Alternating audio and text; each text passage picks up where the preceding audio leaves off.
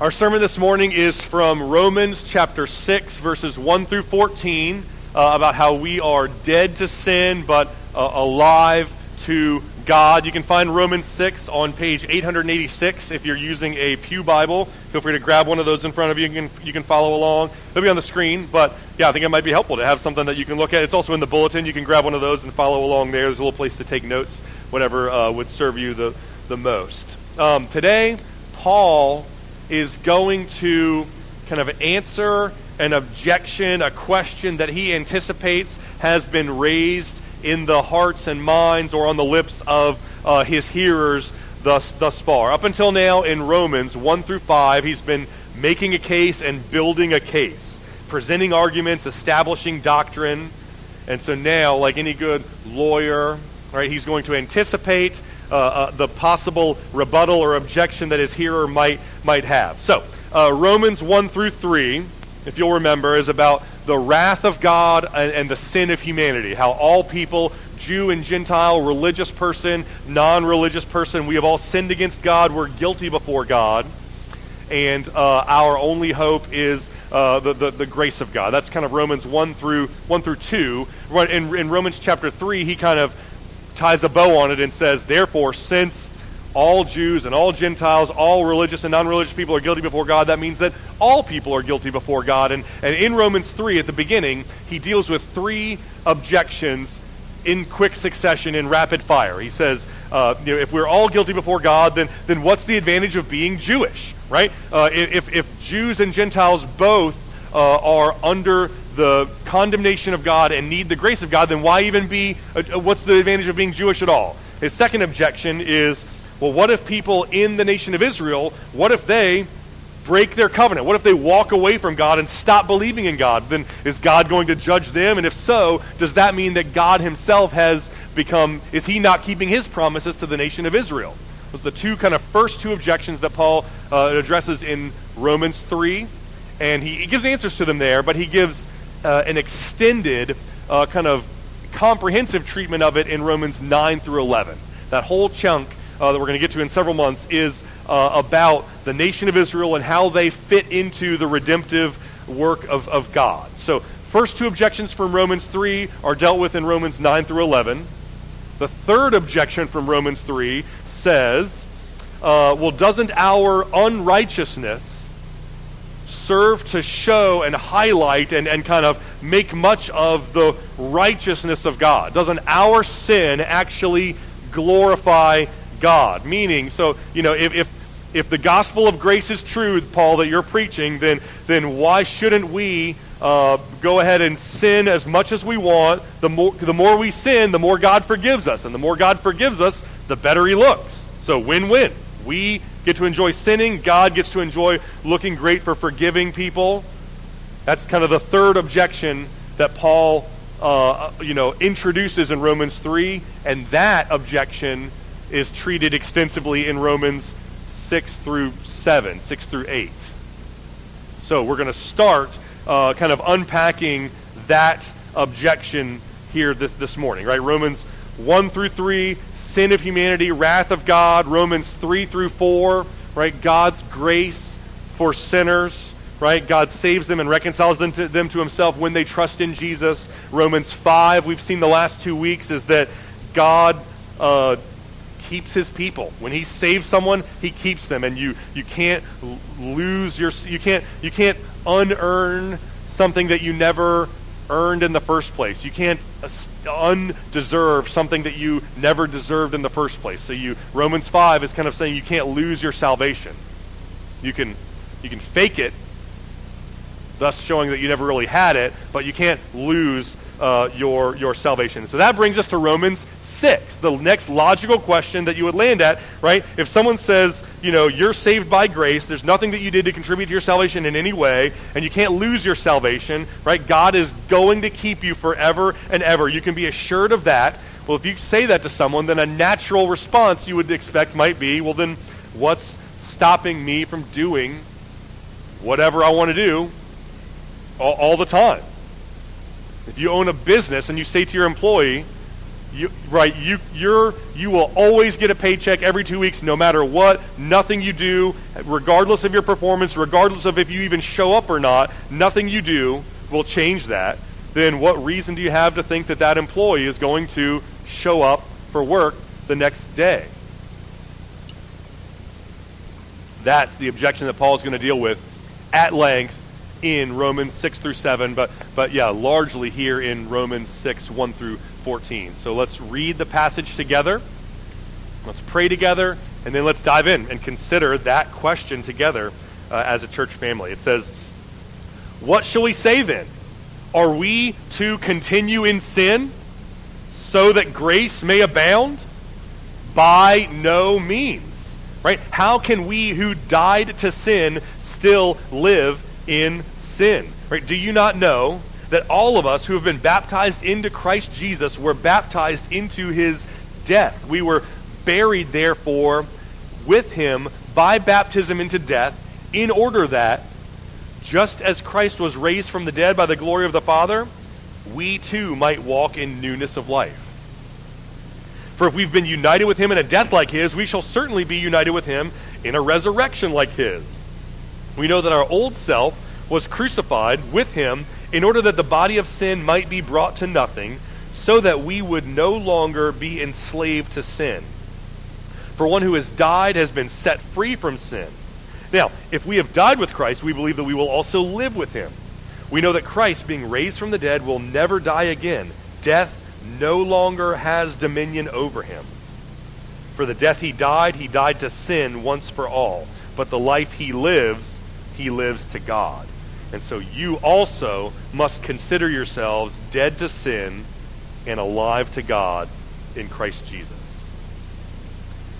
Let not sin, therefore, reign in your mortal body to make you obey its passions. Do not present your members to sin as instruments of unrighteousness, but rather present yourselves to God as those who have been brought from death to life. Present your members to God as instruments of righteousness.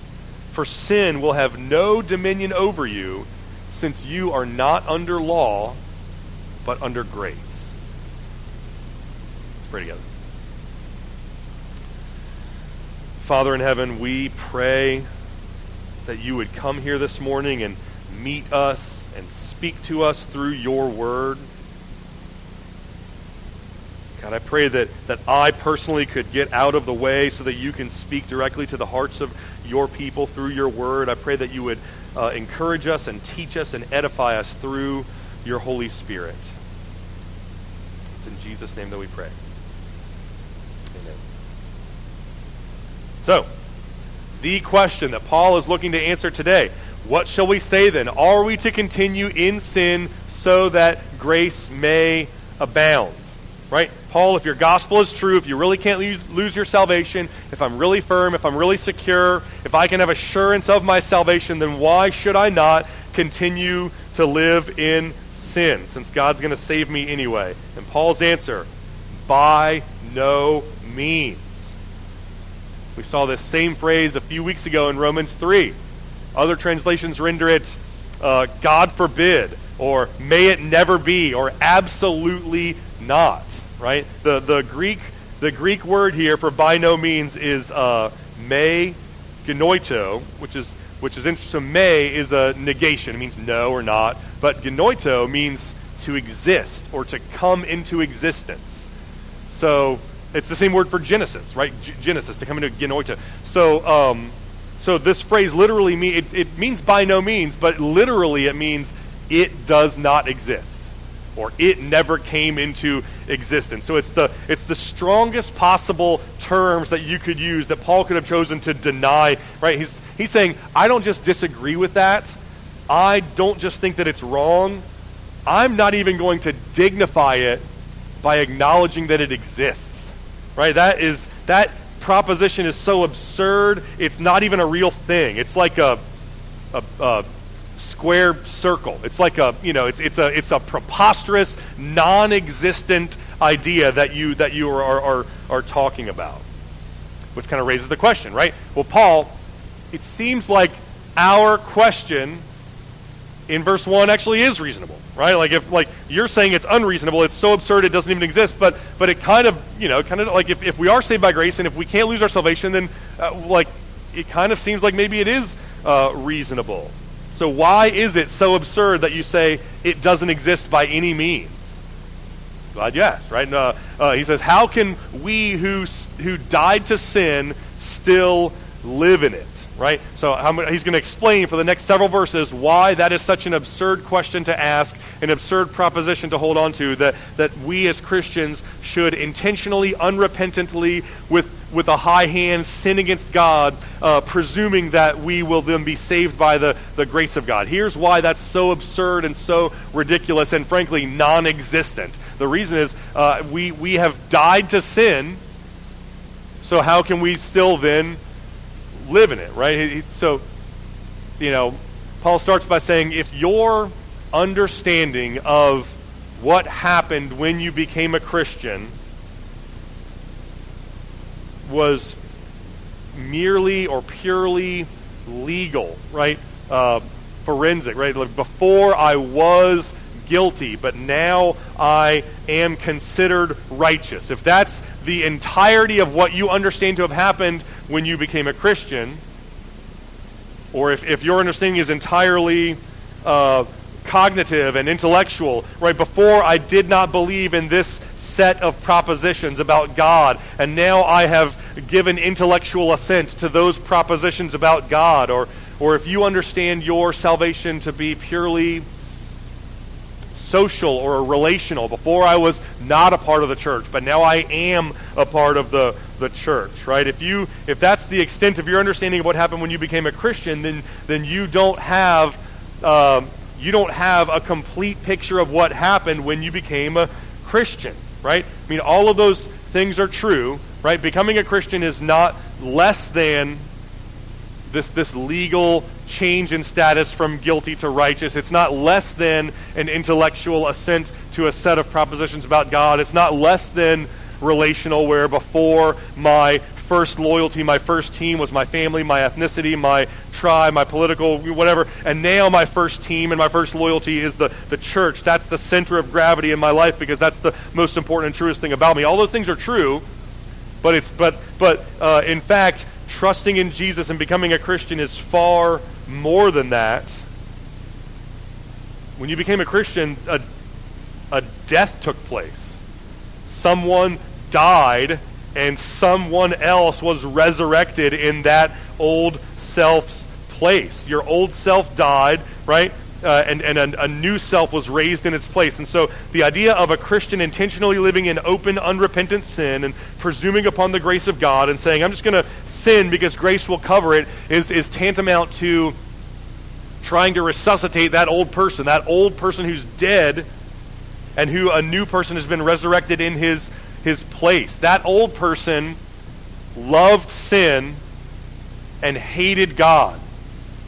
And the new person that was resurrected when you became a Christian loves God and hates sin. You were, it, it's not, you know, you were born a second time, according to, to John when he's speaking with, with Nicodemus. You're a new person who hates sin and loves God, right? You're not a person that never sins.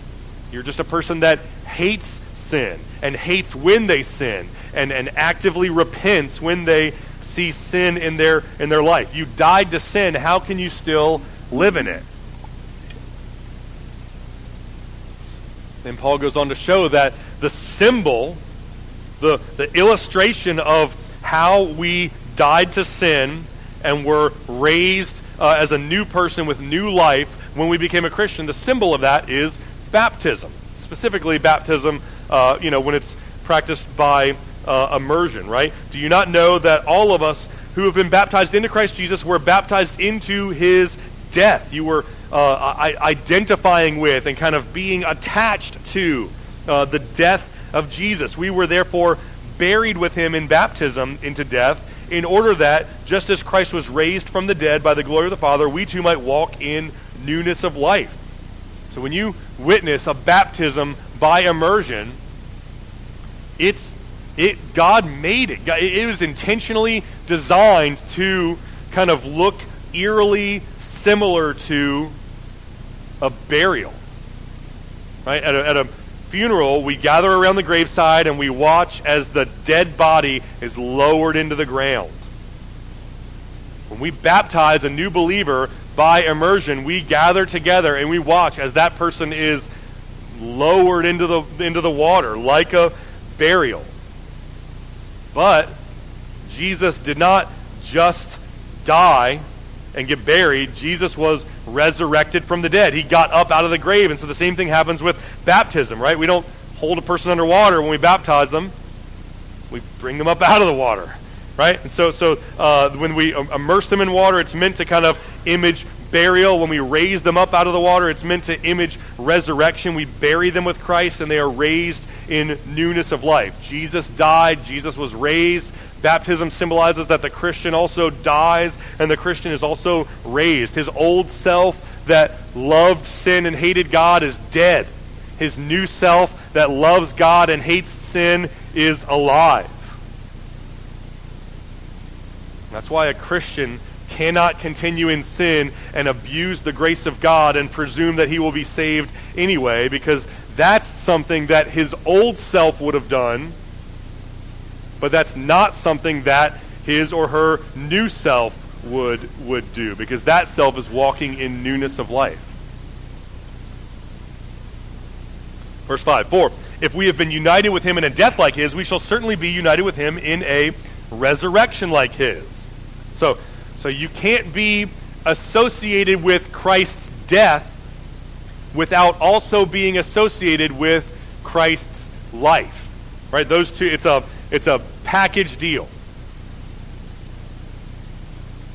When Jesus died for our sins on the cross, uh, a lot of benefits were procured for us and kind of given to us, secured on our behalf, right? Jesus satisfied the, the wrath of God that we deserved. And so now we don't have to uh, bear the wrath of God that we deserve. Instead, we can uh, enjoy forgiveness. We can be reconciled to God because Jesus uh, absorbed and satisfied the wrath that is rightfully ours. Those are all things that were secured for us at the cross. Great news. Uh, who doesn't love that? But Paul is saying you can't have that. You can't identify with the death of Christ and enjoy the benefits that were secured by the death of Christ without also identifying with the resurrection of Christ and uh, imaging and embodying the benefits that were secured for you through the resurrection of Christ. You can't have the forgiveness of sin that was purchased by Jesus' death without also having supernatural power and renewed desires to live a godly, holy life that was purchased by Jesus' resurrection. Package deal.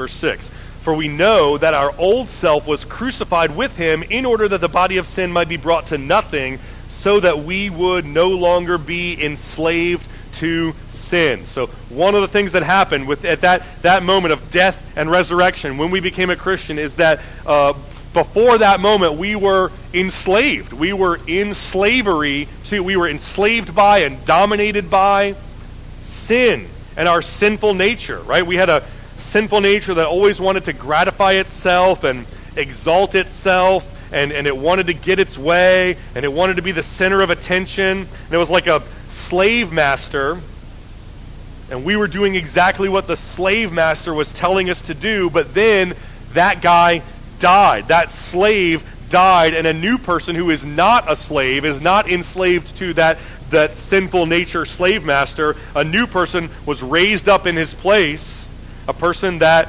has new desires and is no longer obligated to obey the slave master sinful nature.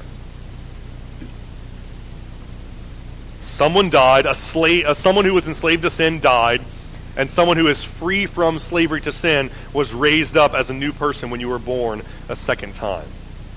Verse 7 For one who has died has been set free from sin. So he's kind of proving that, like, that death and resurrection had a, a liberating effect to it. Paul's going to uh, unpack this more in Romans 7, talking about the liberating nature of death, right? And how you know, when, when a person, if, you, if you're married and you die, your spouse is free to be free to marry someone else. Not the most romantic thing in the world, but it's true. You die, your spouse can marry another person. They're not guilty of adultery in the eyes of God or, or legally in the eyes of the state or anything like that because death, right, death has this power to release you from whatever obligations were formed like you're dead now. So you those obligations aren't if you are if you have a bunch of credit card debt and you die. I mean, it's I saw a bumper sticker one right that said beat the system, die in debt. That's a bad I do not recommend that. It's not godly, it's not wise, it's not kind, but it's tapping into this principle that that if you're in debt up to your eyeballs and you die, what are they what are they going to do?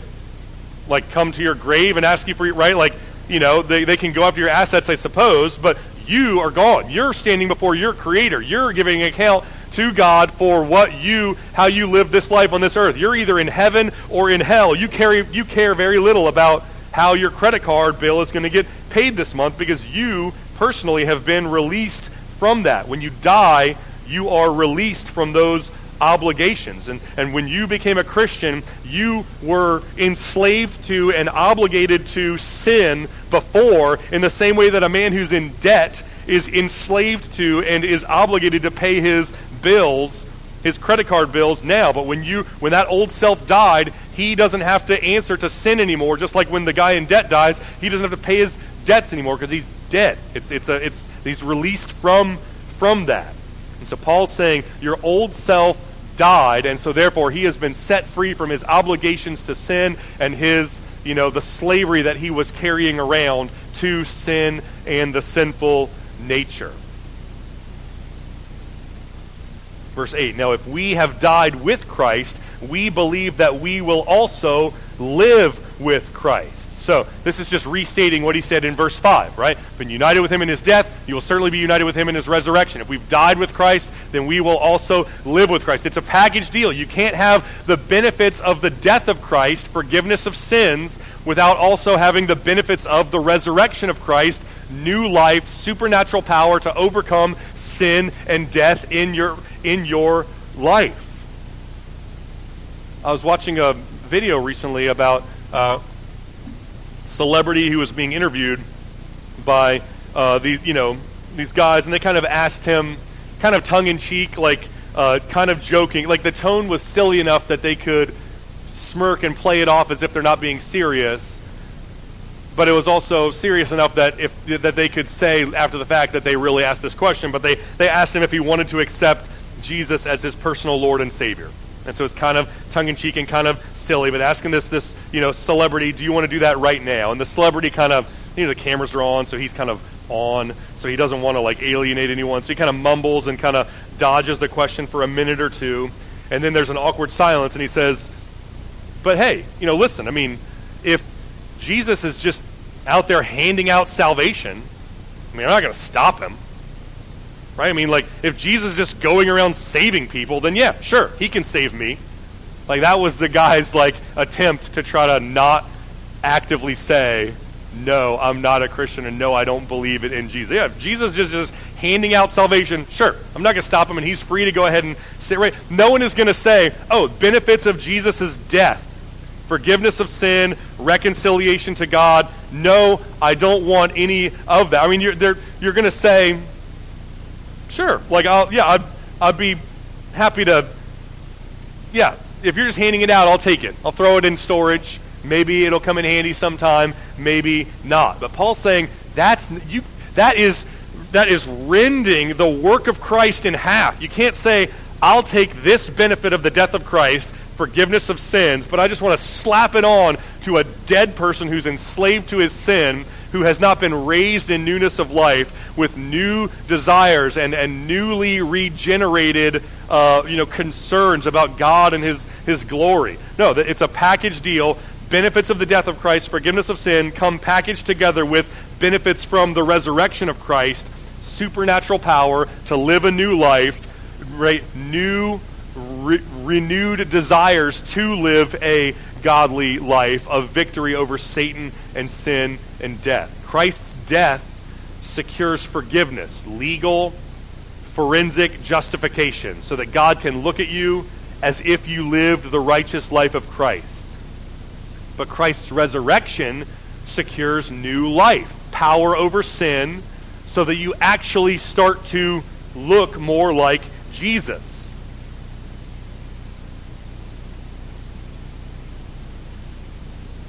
So Paul is saying you can't have the one without the other. You, you might not see immediate victory over every sin in your life right away. There might be a, a, a prolonged struggle to fight against sin, but you will have an immediate aversion to sin.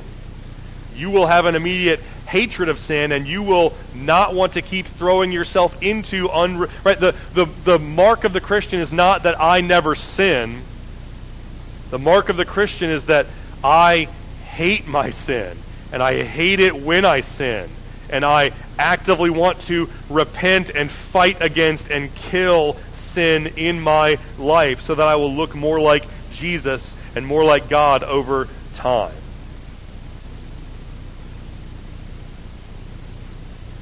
And the good news that Paul is communicating to us here in this passage is that that it's not a matter of if that will happen, it's when and how. It's, it's an inevitability. That, that idea of growing to look more like Jesus is an inevitability for everyone who really trusts in Jesus because of verse 9, right? We know that Jesus Christ, being raised from the dead, he will never die again. Death no longer has dominion over him. For the death he died, he died to sin once for all. But the life he lives, he lives to God. Jesus only died once, ever, forever. That is it. There's several people in the Bible who die and come back to life. We, you know, we did First and Second Kings a year or two ago, um, and yeah, looked at the widow in Zarephath. Her son uh, was died and came back to life. The Shunammite's son in Second Kings died, came back to life. In the Gospels, Jairus' daughter dies and is raised back to life. Lazarus dies and is raised back to life. There's several people in the book of Acts who die and are brought back to life, but all of them, they die, they come back to life, and then they die again.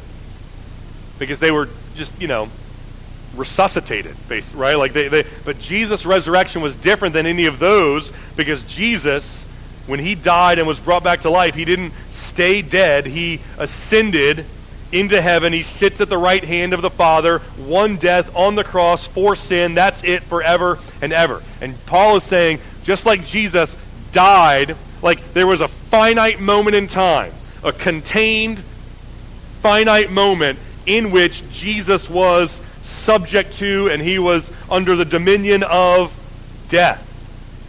But he's not subject to death anymore. He's not under the dominion of death anymore. He is totally, entirely, 100% alive, always will be, forever and ever. He died once in the past, was subject to death then, but he's alive now. Death has no power over him anymore. And Paul says that's the picture of you and sin. Verse 11. So you must also consider yourselves dead to sin and alive to God in Christ Jesus. So just like Jesus was at one time in the past subject to death, and death had dominion over him, but he doesn't anymore, so too the Christian at one time in the past, sin and death had dominion over them, but it doesn't anymore.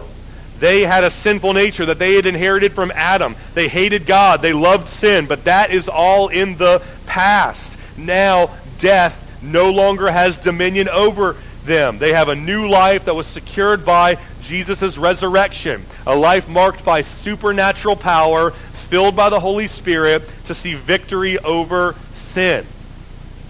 So Paul's saying, hypothetically, right, it's not a thing that exists. So I'm not conceding that by any stretch, but hypothetically, if it were possible for a Christian to actually want to and then go ahead and do continue in sin so that grace may abound. If it was possible for a person who loves Jesus to do that on purpose, Paul says that would effectively be the same as if Jesus was dying a second time.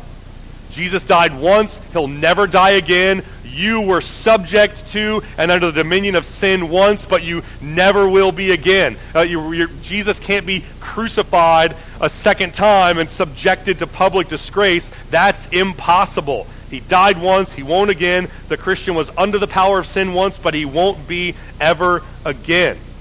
It's by definition impossible. A Christian cannot, like, actually, ontologically, is not able to say and think, why shouldn't I just go ahead and sin so that God will just be gracious to me anyway? That's not a thing that could happen. It's, it's impossible.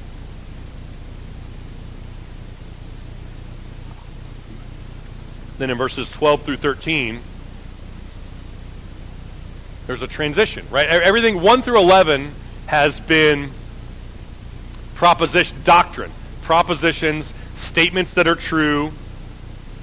We have been baptized into Christ's death. We have been united with Christ's death. We were raised with Christ in newness of life. We have been united with him in his resurrection. Our old self is dead. Our new self has been set free to live. Death no longer has dominion over us. Sin and death no longer, or death no longer has dominion over Jesus, and sin and death no longer have dominion over us facts, indicative statements. The closest thing to an imperative that we've seen so far was in verse 11, where it says, Consider yourself dead to sin and alive to God, uh, which basically just means understand and believe all of the facts and doctrine that I've been saying so far. So it's mostly propositional, indicative statements. Here we see a transition to imperative commands, behavioral commands. Since those things in verses 1 through 11 are true, this is what I want you to do now in verses 12 to 13. Practical application of the abstract doctrine that we've seen up until this point. And his application is, his practical next steps are do not let sin reign in your mortal body to make you obey its passions. Sin reigns in the lives of unbelievers. It's, it dominates. It is in control. It is on the throne. It makes them do what it wants them to do, right? Unbelievers are under the comprehensive, pervasive effects of sin, and they worship the idols that their sin, their self, right, puts in, in front of them. The idol of comfort, the idol of security, the idol of success, the idol of pleasure, the idol of, of being exalted by other people and respected by other people, and the idol of being in control and getting what I want all the time, right? All of these idols are put in front of the unbeliever by their sinful nature, and they are dominated by it under the enslaving power of it. And apart from Christ and apart from the Holy Spirit in our lives, we would all be worshiping at the idol of self.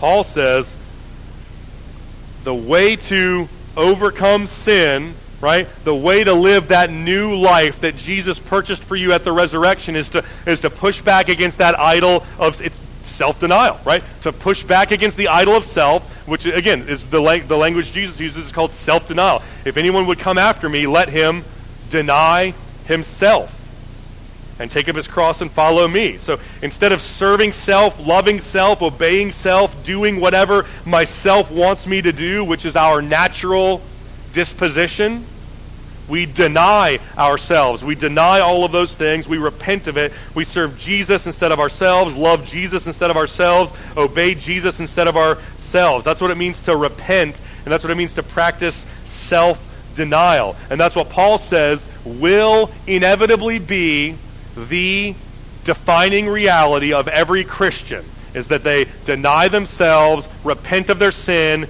and trust in Jesus and follow Jesus. Imperfectly, to be sure,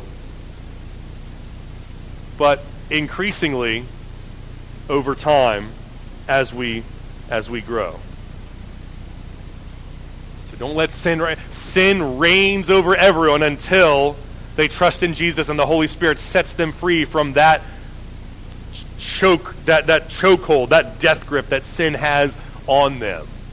And he says, Do not present your members to sin as instruments for unrighteousness, but present yourselves to God as those who have been brought from death to life, and present your members to God as instruments for righteousness.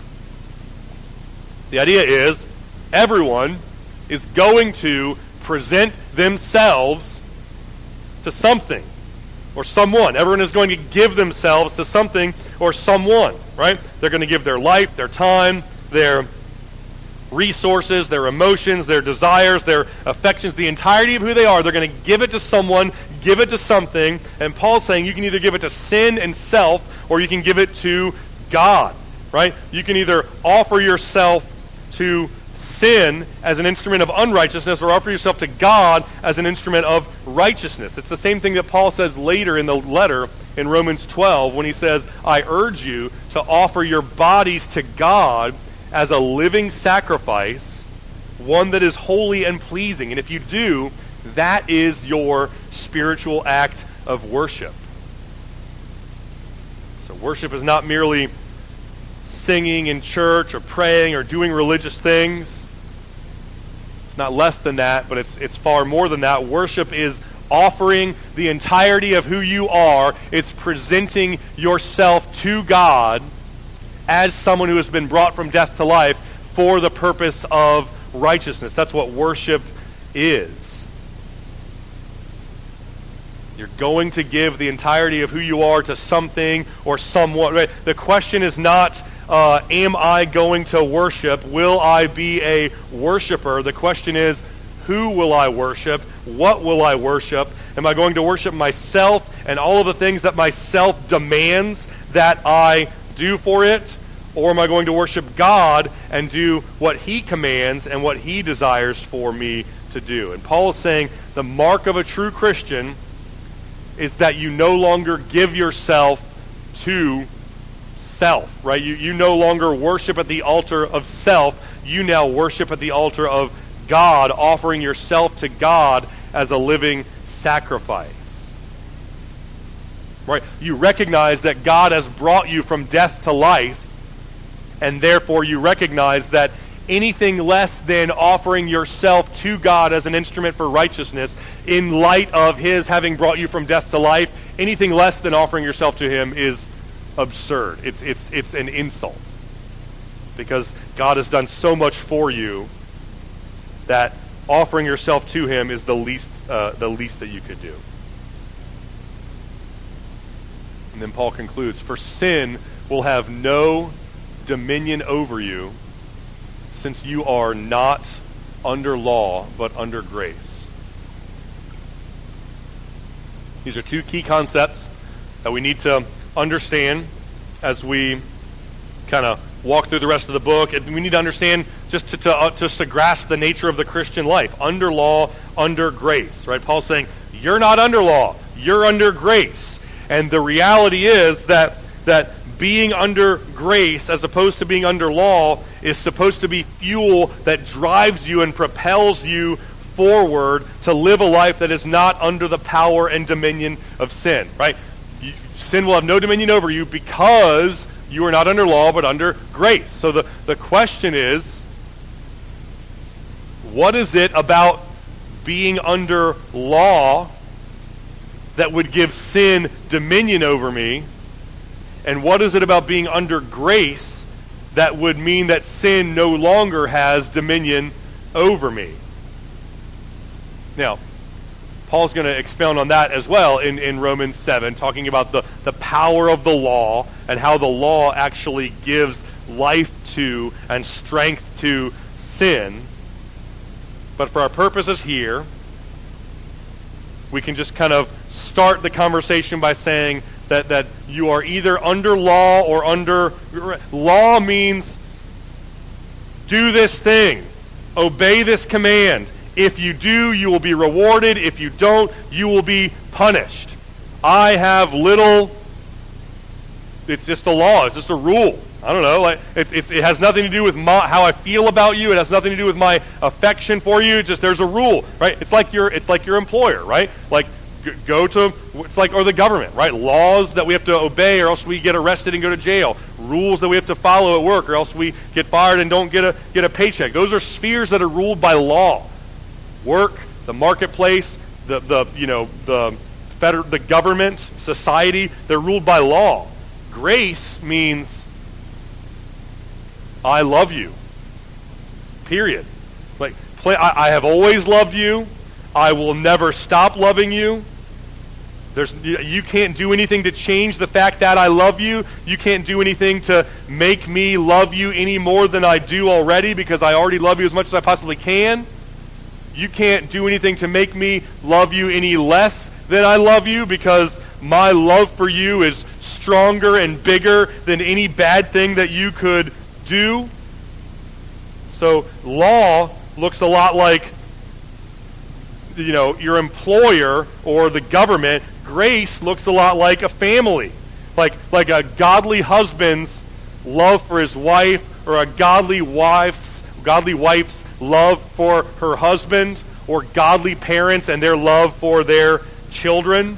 And so Paul is saying, you, as a Christian, can have victory and power over sin. Sin will not have dominion over you. And here's the reason why. The reason why sin will not have dominion over you is because Jesus' love for you looks a lot more like the love of a godly husband for his wife than it looks like the relationship between a company and their employee. God's love for you looks a lot more like the love of a father for his child than it looks like the relationship between a government and its citizen. And when you understand that reality, that you are not under law, you are under grace, that understanding is going to drive you and propel you and compel you to live a life of righteousness and godliness. Sin, will, sin won't, have, won't have dominion because you're not under law, you're, you're under grace. I, one of the chores I do in my house a lot is the dishes. Jerry does dishes a lot, to be sure, but I actively try to do them whenever I can. Most nights I'll be the one who, who does the dishes. Now, it just so happens that the first job I ever had when I was 16, just got my driver's license, was at an Italian restaurant right right across the street from the house I live in right now. You could walk there. And my job was doing dishes. So, here's the question. Do you think I did a better job doing dishes? Do you think the dishes ended up cleaner in the summer of the year 2000 when 16 year old Ben had a mohawk was washing dishes in that restaurant so I could save up money to go to a punk concert at the Norva? Or do you think the dishes ended up cleaner and I did a better job last night before I went to bed? So that my wife would feel happy when she wakes up and comes downstairs in the morning and the kitchen is clean? When were the dishes, when did I work better and harder to make the dishes cleaner? It was last night. I didn't care how clean the dishes got at the Italian restaurant as long as I didn't get fired. Right? If someone pulled me aside and said, "Let me pro tip. I've been here a couple years. If here's some ways you can cut corners. Here's some ways that you'll, you'll have to expend less effort. You can slack off, and the dishes probably won't be as clean, but they'll never know. Or if they do find out, it can't be traced back to you. Some other guy will take the fall for you. Someone had showed me that. 16 year old Ben probably would have done it. Because I was only there for the paycheck, and they only wanted me there for me to do the dishes. I was under law. In my house, I'm under grace. When we got married, Jerry didn't say, I take this man to be my husband for as long as we both shall live, provided that he does the dishes to my satisfaction, and if he doesn't, I'm leaving him. She tells, she tells me all the time, you don't have to do the dishes. I would be happy to do the dishes. Why don't you let me do the dishes tonight? And we, you know, I, I try to do them to, to serve her. In my house, I am not under law, I'm under grace. that doesn't make me want to serve my wife less. It makes me want to serve her more. Right? Just because she's not going to stop loving me if I don't do the dishes doesn't make me want to not do them. It makes me want to do them more because I love her and I'm grateful to her for how she loves me and how she has been gracious to me. The skeptic is going to look at Christianity and think the only way God could motivate someone to serve him is by the law, right? Reward them if they obey, punish them if they fail. That's not true. There's a better way that God motivates his people to, to do good, and it's called grace. He says, I'm going to love you unconditionally so that your heart is softened toward me. I'm going to empower you and fill you with my Holy Spirit so that you have the capacity to, you, you now have new desires to serve me, and you have, have new capacity and ability to serve me that you didn't have before. Sin is not going to have dominion over you not because you have to in order to avoid punishment, but sin is going to have no dominion over you because you are under grace. The faithful, godly Christian life is born out of, motivated by the truth of the gospel and our understanding of it. That's the only way it can be done. If you don't understand the gospel, you cannot and you will not live the Christian life. You'll look for loopholes, like Romans 6 1. Why don't we continue in sin? Because God's going to be gracious to us anyway. But if you say that, you're just showing that you don't understand the gospel and that you're not a Christian. If you understand the gospel and if you truly see and understand and grasp and appreciate that Jesus died on the cross for you to save you from your sins and to bring you back into his presence forever, if you truly understand that, you're going to want to serve God. You're going to want to obey God. You're going to want to do everything that you can to love him and glorify him as much as you possibly can. Christians, by definition, do not say, Shall I continue in sin since grace will abound anyway? Christians, by definition, are people who say, I'm going to live for God. Sin will not have dominion over me, not because I'm under law, but on the contrary, because I am under grace. Let's pray together.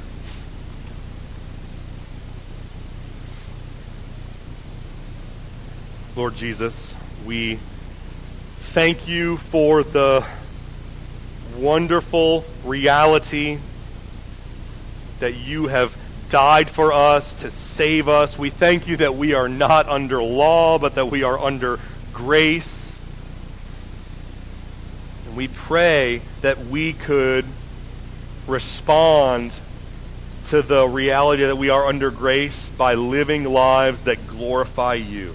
Lord, we don't want the benefits of Christ's death, right? We don't want just forgiveness of sin. We also want the benefits of Christ's resurrection new life, supernatural power, regenerated desires to overcome sin and to grow to look more like Jesus. And we pray that you would help us to do that for your glory and for our joy. It's in Jesus' name that we pray.